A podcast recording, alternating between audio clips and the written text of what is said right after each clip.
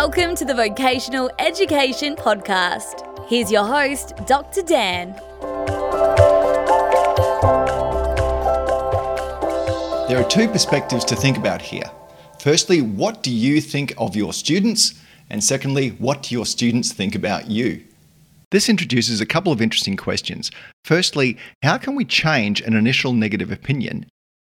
And secondly, what measures can we take to reduce the biases resulting from these opinions?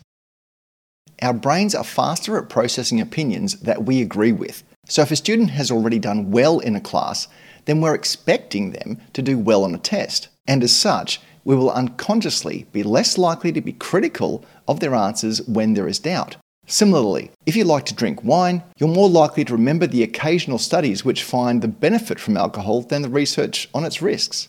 But to show just how fickle our minds can be, a study on Ontario's 2015 ban on smoking in parks and restaurant patios found that people didn't only change their opinions after the ban, they changed what they remembered about their own behaviour. Before, smokers told the research team that they did about 15% of their smoking in these public places, but afterwards, they estimated only about 8% of their smoking had taken place in these areas.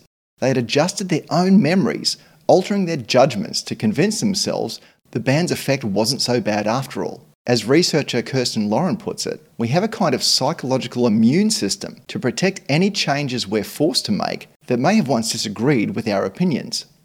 While we know that it's possible to change our minds about a student or a situation, we must recognise that there will be two things that will hinder this. One, it will take conscious effort, something that our brains don't like to engage in all that often. And two, what sort of justifications will we come up with that are either not true or detrimental in the long run? Conscious effort is required as we need to identify any biases we have as they occur. For example, appearance and affinity biases are the tendency to favour someone whose appearance is most like our own or, alternatively, classically attractive. Accent is an implicit bias that exists when a person's accent negatively affects your perception of them.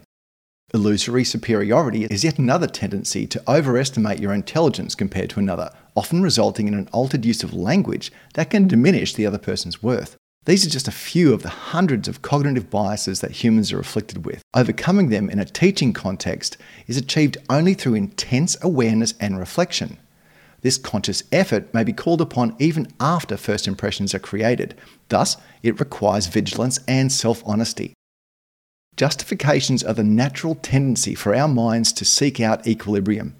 If we feel bad about feeling, thinking, or saying something, our tendency is to seek out justifications to explain our behaviour, rather than simply admit that it could be an incorrect assumption that led us to this behaviour.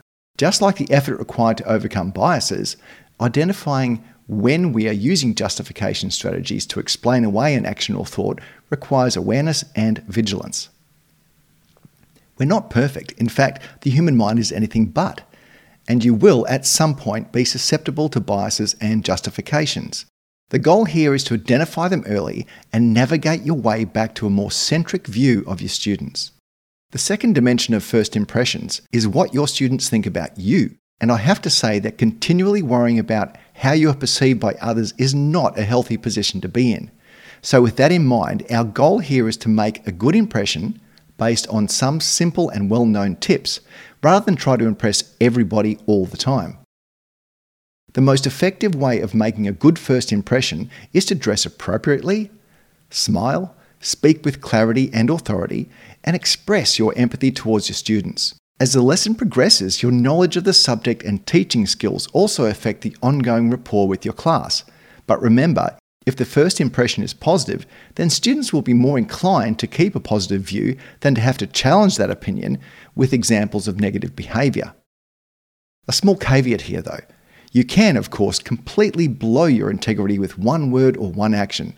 So don't take your positive influence for granted. Rather, use your time in front of your students to continue to build rapport and demonstrate your professionalism and knowledge. Thanks for listening to the podcast.